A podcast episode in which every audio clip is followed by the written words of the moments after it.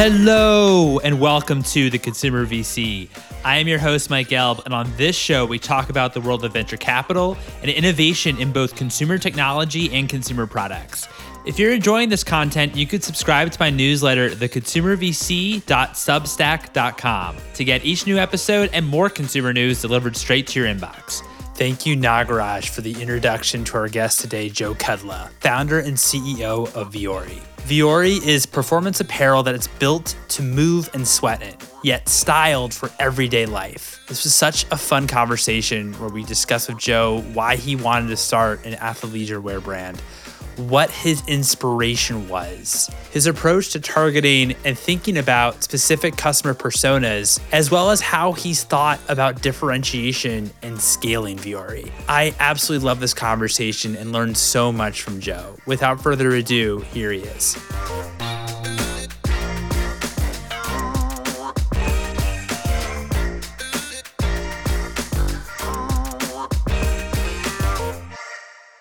Joe, thank you so much for joining me today. How are you doing? I'm doing great, Mike. Honored to be here. Thanks so much for having me on. Really, really appreciate you taking the time. Um, so, I want to start at the very beginning, Joe. What was the inspiration to start a clothing and apparel brand? oh boy, it's it's such an interesting question for me because you know I didn't necessarily grow up a big shopper. Like I, I wasn't somebody that always was like buying clothing. I, I wouldn't consider myself like a, a style kind of oriented person, but I always loved product. And, you know, essentially, like the reason I started Vuori is because I couldn't find product in the marketplace that resonated with my lifestyle. Like the way that I wanted to dress, the way that my friends wanted to dress, it just wasn't being represented by another brand. So, you know, we set out to create it. And I've personally always been inspired by brands. You know, I'm a very kind of active person. And when I think about the role that brands have played in my life, you know, whether that's a new film that they produced or it's athletes that they sponsor, it's their marketing messages, it's what they're doing from a kind of a values standpoint. I've always been really kind of inspired by brands. And so our vision at Vuori was to build again product that we couldn't find, but it was also to kind of leave our mark in the world in a positive way. And you know, Vuori's vision is to inspire happiness. And so, you know, we wanted to build a brand that that left a positive mark in the world and inspired people to live active, healthy lifestyles. And so there's I mean so many reasons that you start a brand, but but we believe that brands are, are very inspiring vehicles and have the power to change the world in a really positive way. And so I think all of those factors went into kind of our our path to uh, to pursue Vuori. What specifically were the characteristics of branding? Because in apparel, right, it's there's um, there's a ton of competition in apparel. So, what specifically characteristics did you think that were actually missing that that you just couldn't find online or in store? Yeah, so I mean, Vuori is a performance apparel brand. So we're building product for your active life at the end of the day when I looked at the marketplace, you know, I grew up playing football and lacrosse, and I wore a lot of the big mainstream active brands, which I, by the way, have a ton of respect for. But you know, you think about those brands, they really created the archetype of what activewear is and what it looks like, and it really hasn't veered off of that trajectory for a very long time. When I think about those brands, you know, and you really tune in, a lot of them are inspired by team sports you know they're over distributed in my opinion at, at mass market retailers across the country. The, the experience isn't super specialized. And it's like team sports and it's more urban kind of street inspired apparel. And a lot of them are very focused on footwear is honestly part of the equation. And then you had lululemon that came into the space and develop something really interesting and meaningful for women. And they did that by investing in better materials, better construction, better fit. It was essentially a better product. And that was really cool for women, but it always felt like it was our girlfriend or our wife's brand. It didn't feel like it was made for us, you know, as as guys. And here we were, keep in mind, like we're from Encinitas, California, which sometimes I, say, I sound like I'm a, a salesperson for Encinitas, but it's one of the coolest little towns in America it's situated in North County, San Diego.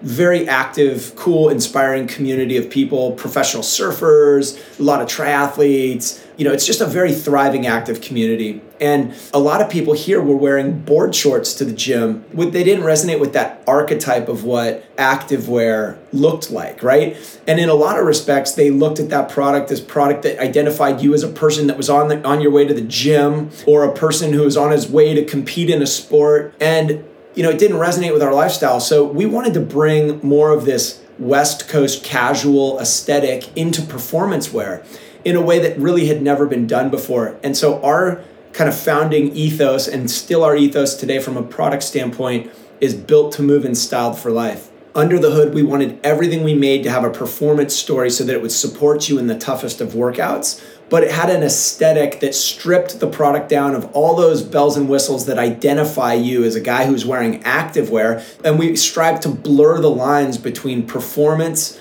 and everyday clothing in a way that really had never been done before for men. And so while a lot of people were very end use specific, this this product's made for running this product's made for training Vuori was all about versatility it was all about meeting your needs from a performance standpoint and having an aesthetic that crossed over into your everyday life and and you know a lot of brands today tout versatility but Vuori is really proud to have, have really pioneered that for men with our launch back in 2015 so that was what we were aiming to bring to market in a unique way once you had the idea for Vuori, like what were like the first steps for launching uh, the apparel brand? Maybe like what went into the launch when you first started uh, Vuori? Dating back before our launch, the first big step for me as an entrepreneur, and I just want to share this because some people might be experiencing the same thing, but it's for me, it was like, do I jump in with two feet or not? Because I had built another business. It was in a totally different world, but I had a comfortable lifestyle. It would have been easy to do Vuori out of the garage and try to do both until I got enough traction.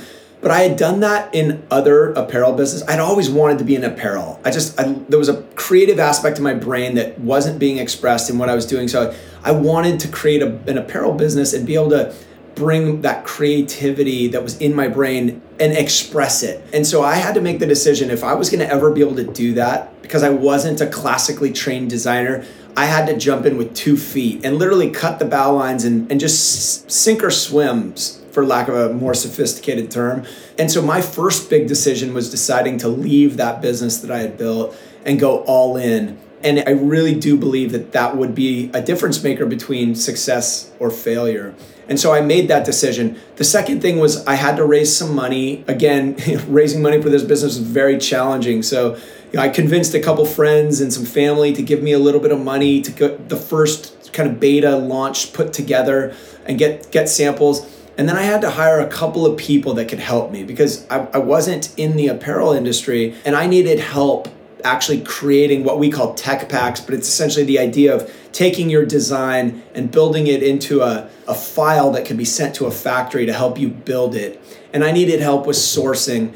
And so the first thing I did was start networking, and I met an incredibly talented designer that's still our head of men's design today.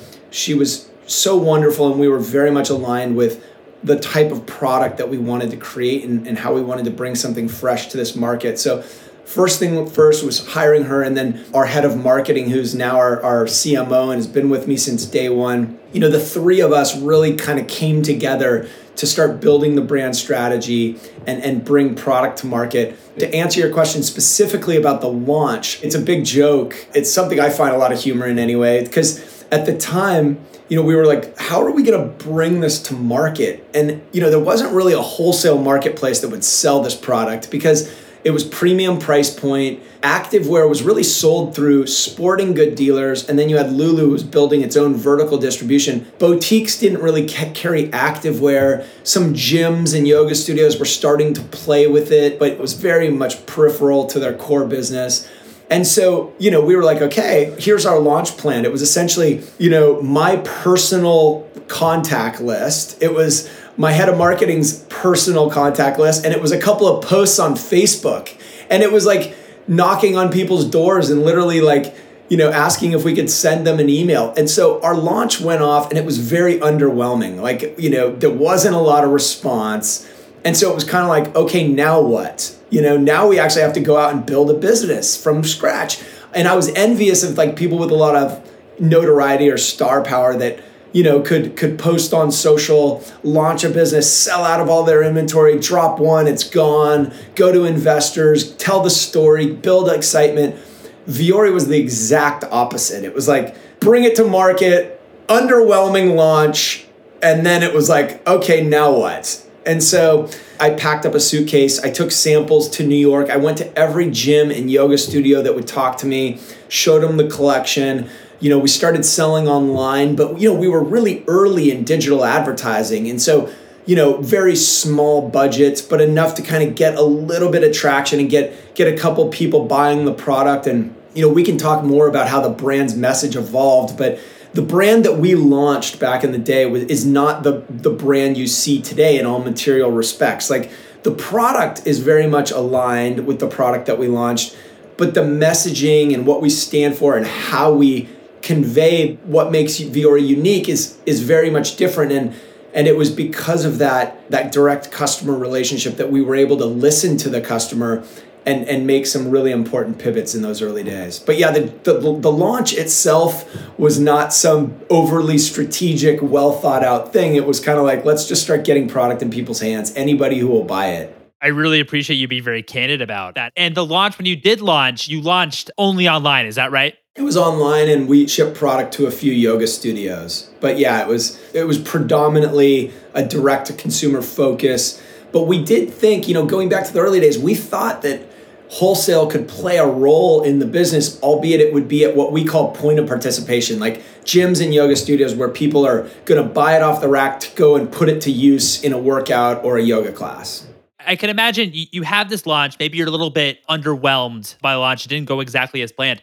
How did you then approach like online growth and really just like getting the word out and getting above the noise since there's so many, you know, designated brands that were launching in 2015, I'd imagine so. Yeah, there were, albeit nothing like as competitive as it became in 2017, 2018.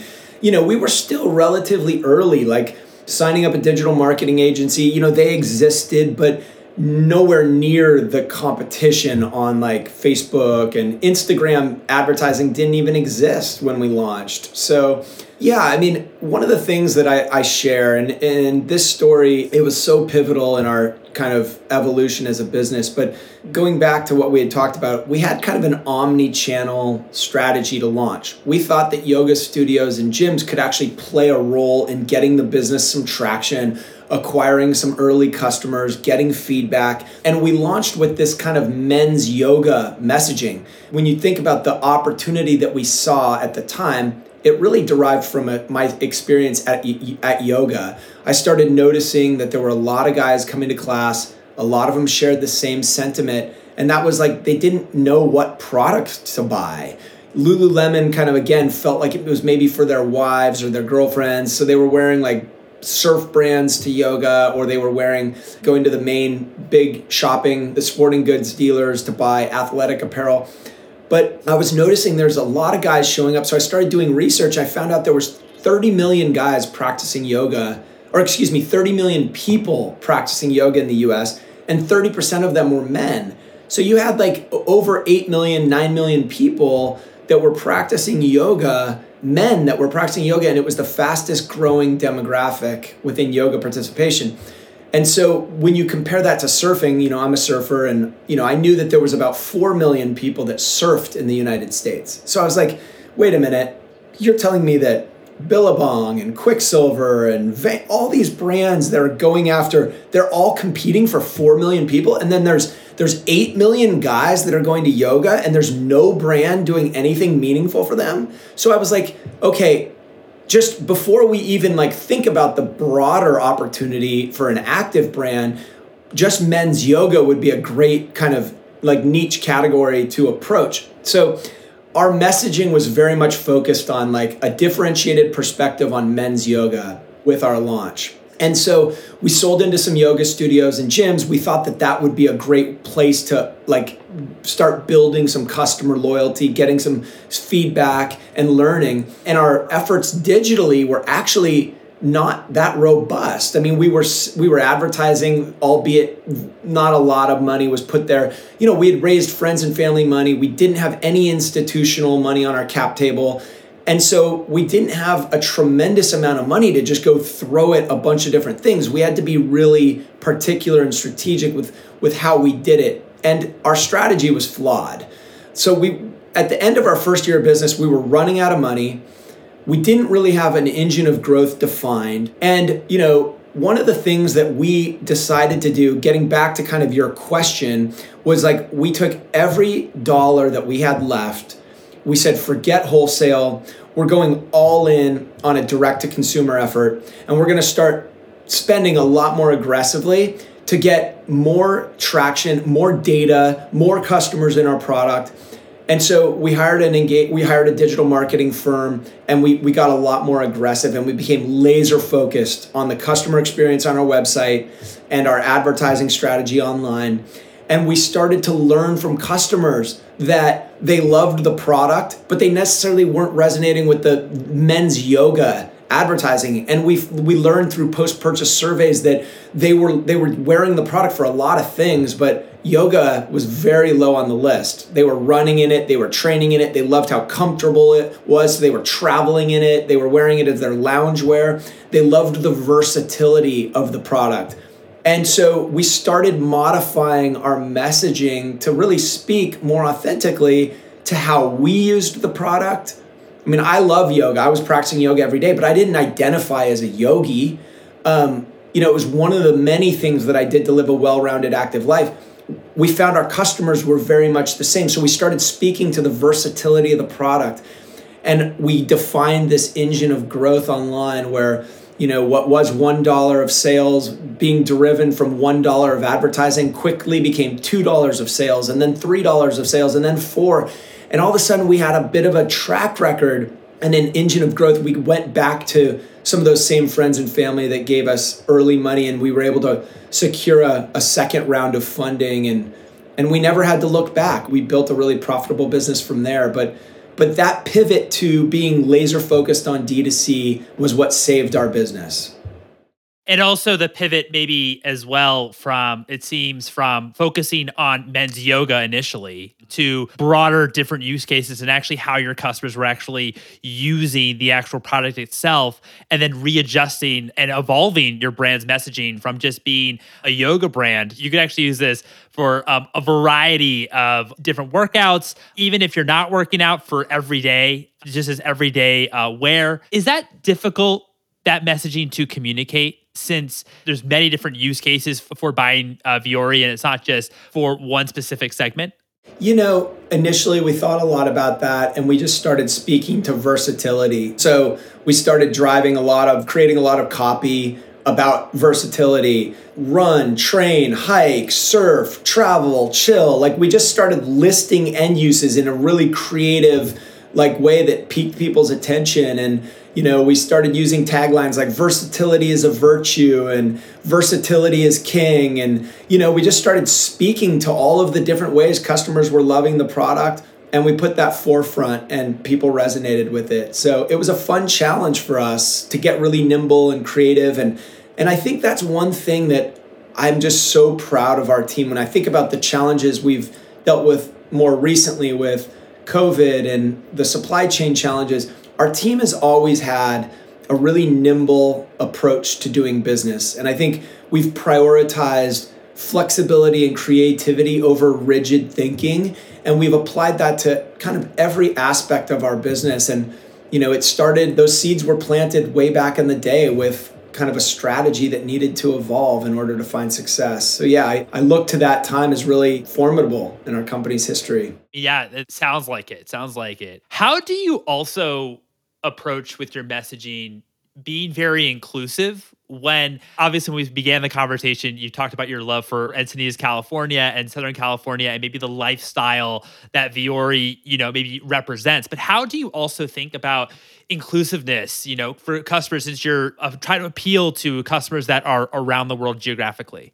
I mean, it's such a great question. I think if you're going to have success as a clothing brand, you have to have a point of view and you have to have a nucleus. And if you're lucky, that nucleus will be broadly accepted by a broader audience of people. But for us, it started out identifying a personal need, right? And really looking at our at our immediate community. And we knew that if we were going to be successful in New York City, we first had to be successful in our backyard. And that was the way we built the brand. It was it was from here outwards. And we're fortunate to be inspired by a lot of the same things that I think a lot of the United States is inspired by. You know, when I was a kid, I grew up in Seattle.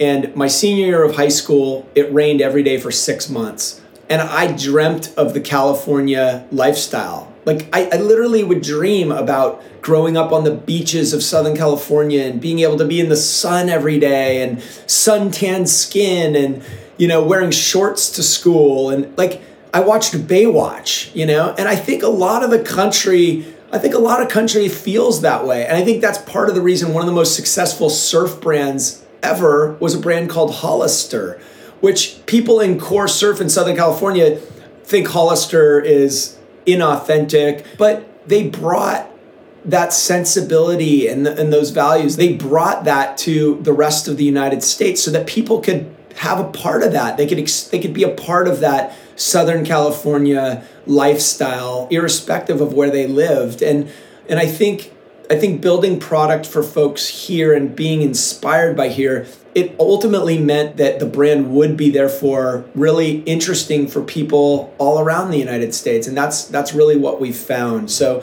but I think it's really important in consumer products, especially apparel, to know your target customer, the person who are you designing product for? Because if you try to be all things to everybody you know you'll you'll lose focus you'll lack discipline and and people won't really know what you stand for. So i do think it's really important to be disciplined through in that lens if that makes sense. When did you decide to start launching your own stores and what was your retail what's overall like your retail or, or omni-channel strategy in the early days, before we had launched apparel, I um, was hosting these events. We called them Live It, but they were these really large donation yoga classes, and it, they were charity events. We we would bring the whole San Diego yoga community together. We'd have these big kind of all day classes, and we would raise money for different causes that we wanted to give money back to. And that was when I started understanding the power of of bringing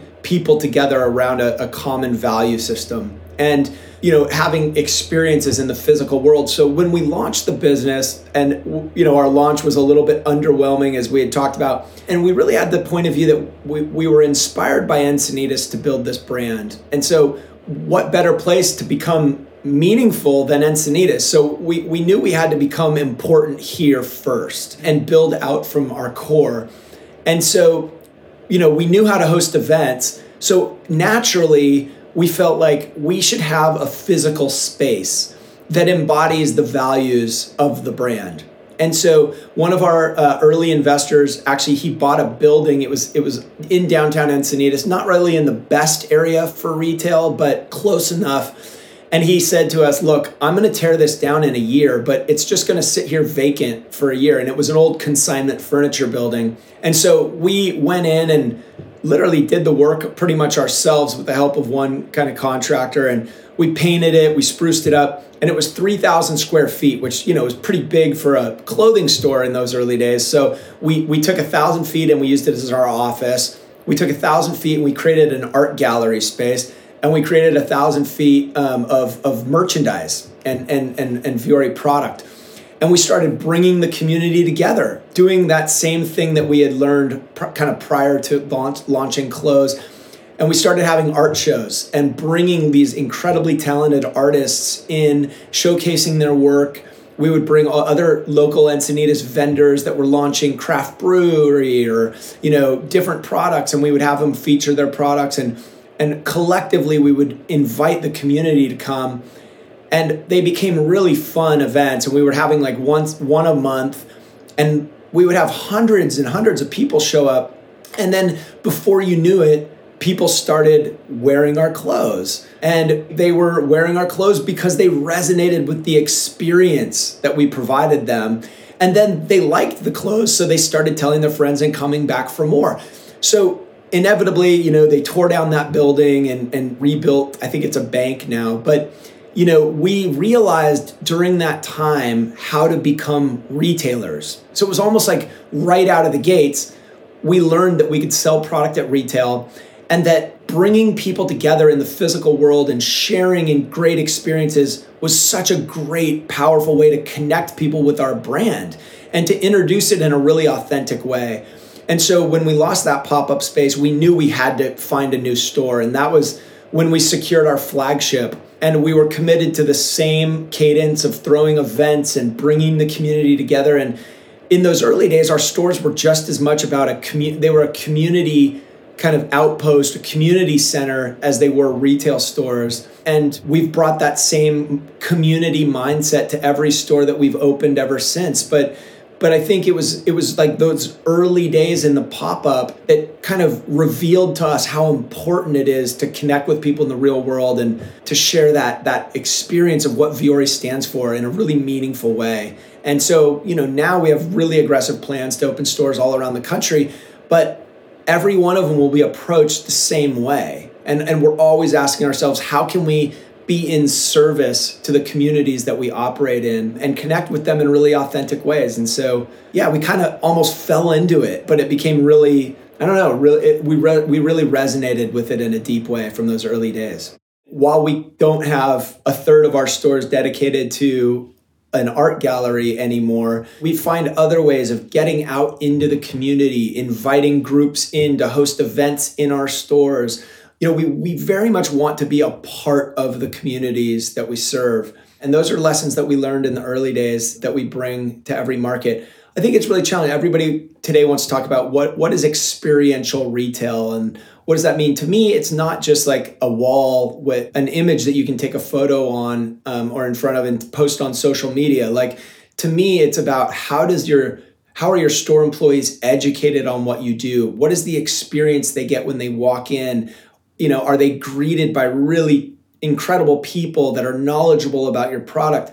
And then how does your store enhance how does your brand enhance the communities that they operate in? And so you know we're we're just as much outward facing getting out into the community and getting to know the different fitness instructors and the people that are doing really cool stuff in their communities. We find out how we can support them how we can use our store and our brand to be a part of their journey.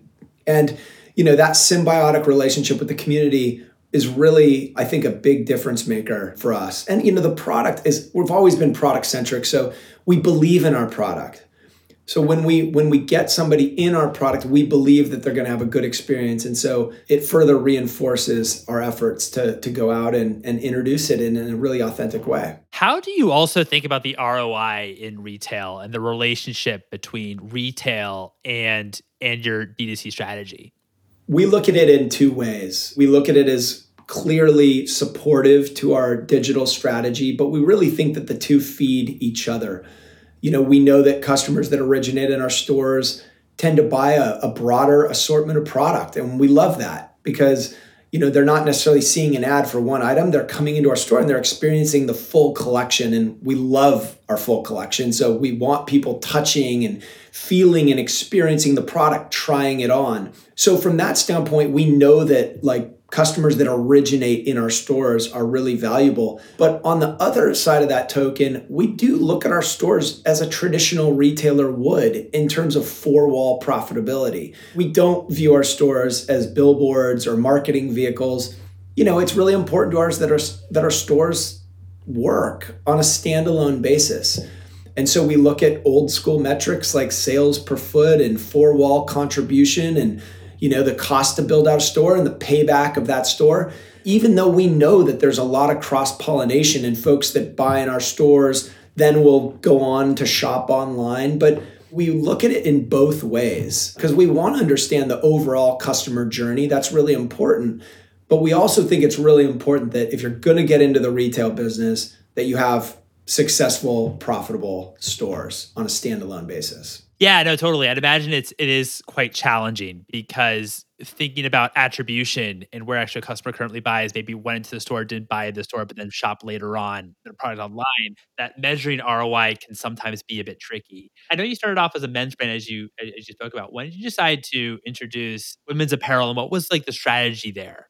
Yeah, great question. You know, I would say that the decision to be a dual gender brand dates back to the original decks that we put together for investors. You know, we the vision for the brand was always to be dual gender, but we didn't end up bringing product to market for women's until the spring of 2018.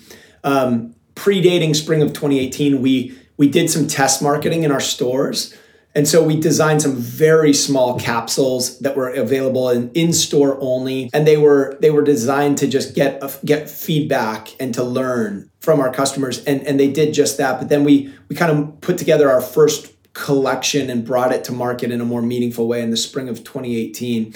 You know what's really unique about Vuori is that today we're a men's brand first. That today 50% of our revenue is driven by men and 50% of our revenue is driven by women. We're you know in a class of our own when it comes to like that gender breakdown.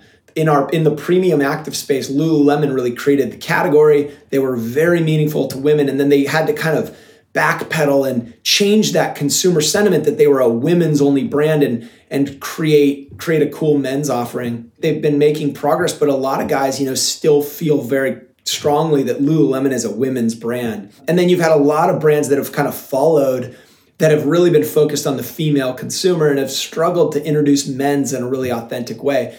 So, you know, we didn't plan it that way from the very beginning, but I will say that I, I think it has been maybe easier for us being a having a strong men's brand and a men's positioning to introduce women. I think it's possible to you know likely to suggest that you know, women are more willing to shop from a men's brand than men are to shop from a women's brand. Um, that's something that we've we've kind of observed as a possibility. I, I, can't say that definitively, but it's a it's an observation because we've been able to build something for women that's really special. I mean, women are resonating with our offering in a really cool way, and it's something we're really really proud of. But you know, dating back to the launch we saw the opportunity in men's for like we knew we wanted to be dual gender but we really felt like the men's market was underserved. And while you know the customer maybe wasn't as mature in terms of looking for this category we felt like we could be on the front end of, of really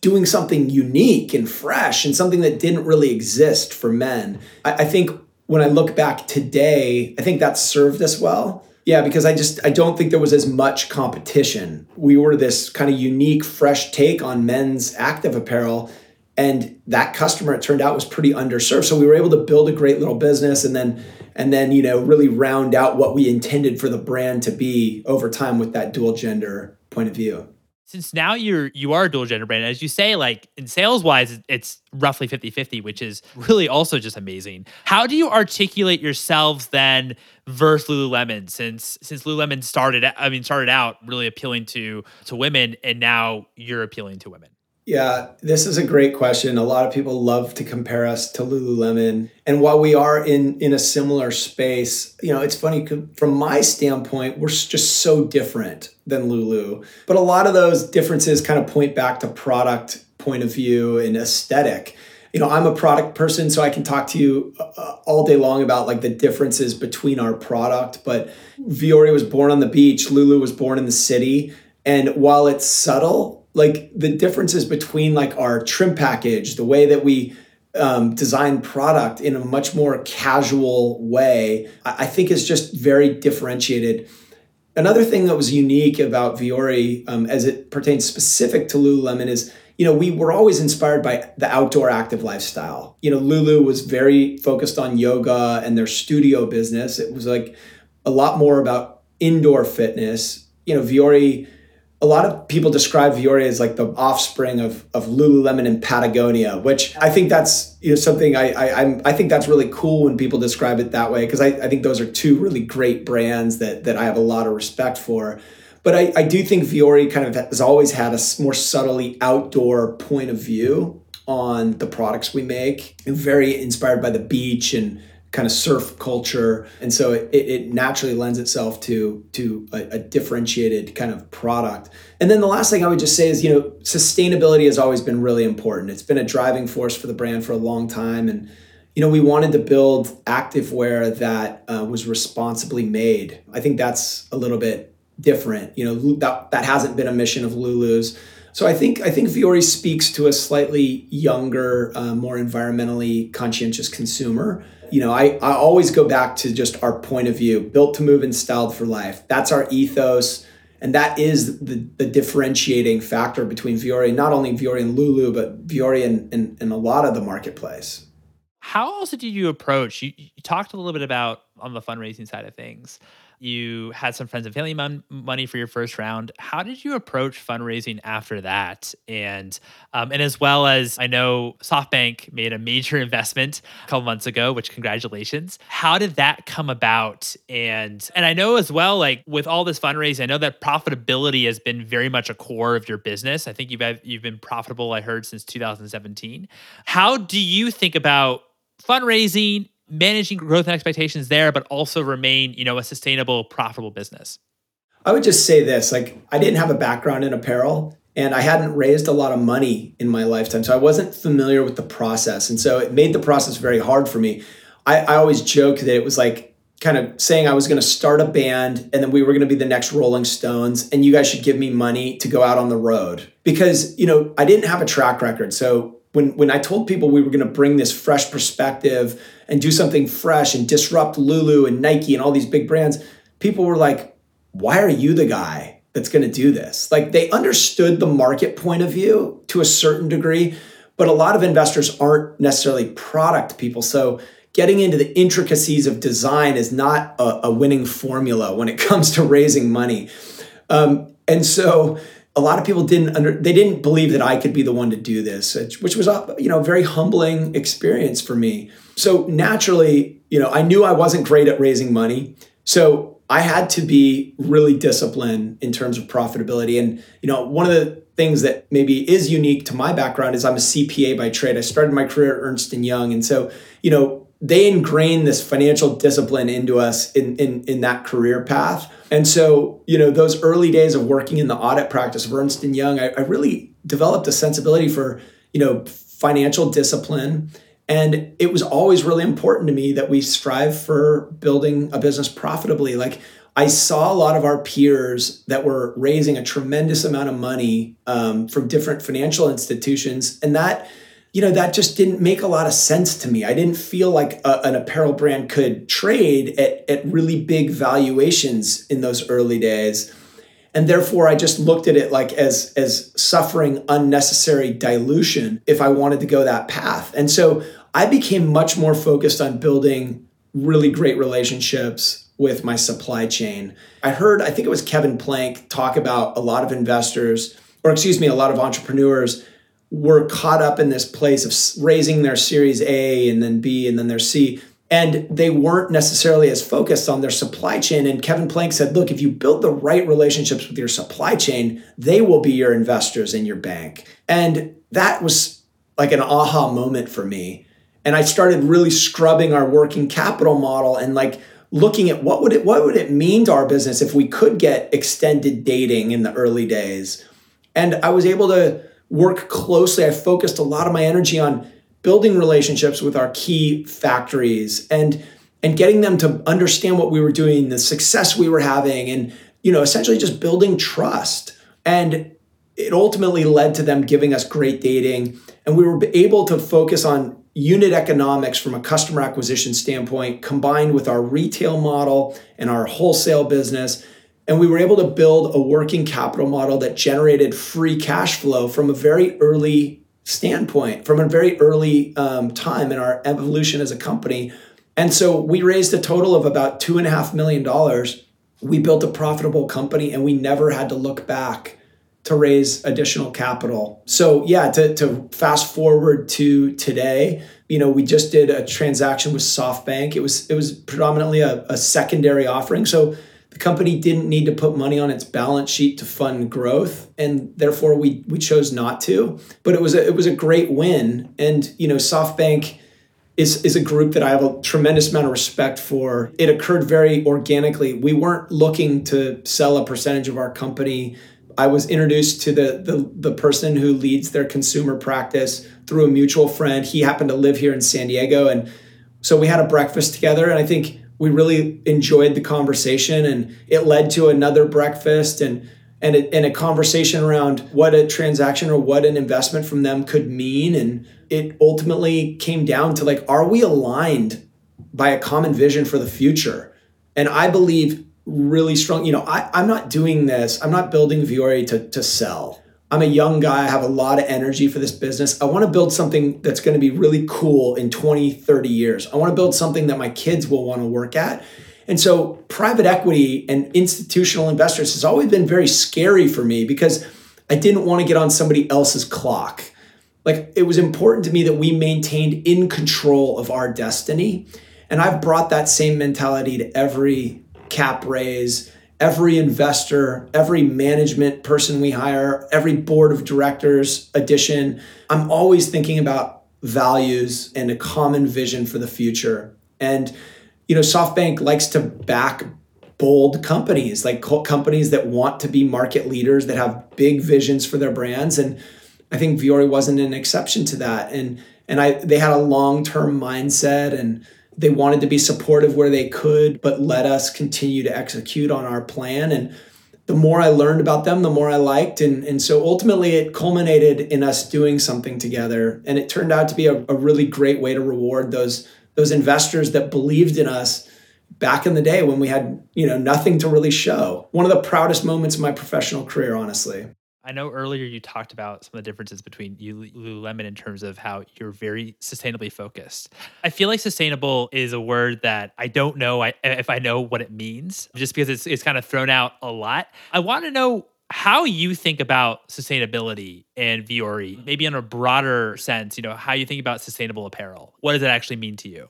Yeah, I mean, a lot of it comes down to having control over your supply chain. You know, the apparel business is a very dirty business um, that is just the truth. And it's hard for me to come to terms with that at times because I could probably do more good by just not having an apparel company. But but you know, I, I figure people aren't going to stop wearing clothes, so it's probably good to be in the business, but try to make responsible choices as you go. And so a lot of it comes down to the materials you work with and the chemicals that you work with. You know, everything you wear to get a pro- get cotton or polyester or nylon a certain color, it requires dyeing. And so it's important that your supply chain, you have control of your supply chain, like where things are being made, and you understand that like those those mills, those dye houses have more sustainable practices um, implemented to ensure that like their water is treated um, and so forth but the, the the raw materials that you work with you know you can buy from so many different places. And so it's about making sustainable choices meaning you know recycled materials where you can. You know so 80% of the materials that we work with are either made from recycled plastic recycled nylon um, bio-based materials or organic cotton. So before we even dye it or touch it you know the raw materials are are more responsibly sourced um, and then we think about things like dyeing, like we talked about. We think about the chemicals that are used in treating all of our product to give it a certain look or to ensure it fights odor. All of these things, there's there's choices up and down the supply chain. Some of them are cleaner, some of them are, are more dirty and more more harmful. So it's about thinking about every input into your product.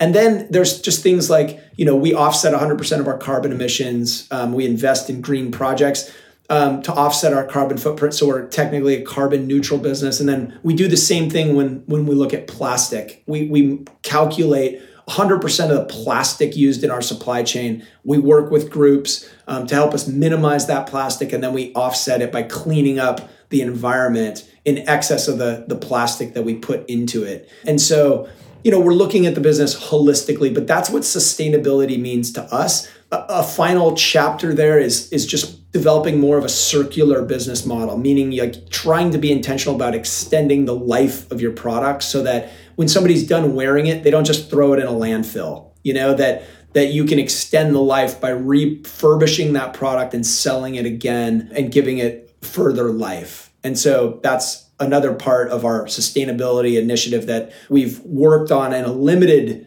capacity, but are bringing to market in a more meaningful way uh, in the years to come. Thanks for sharing how um, you, you don't only think of it as inputs, but also as well how in the outputs in terms of the initiatives that, that you support and donate to. And that's great. And, and, and agree, like, I guess the next phase is the circular economy and how you can actually extend the life of, of current products. Joe, thank you so much for your time. I really appreciate you uh, spending the hour here. Thank you so much, Mike. It's it's always a pleasure to chat. I'm honored that you had me on. And there you have it. It was amazing chatting with Joe. I hope you all enjoyed listening and hearing Vuori's story as much as I enjoyed talking with him.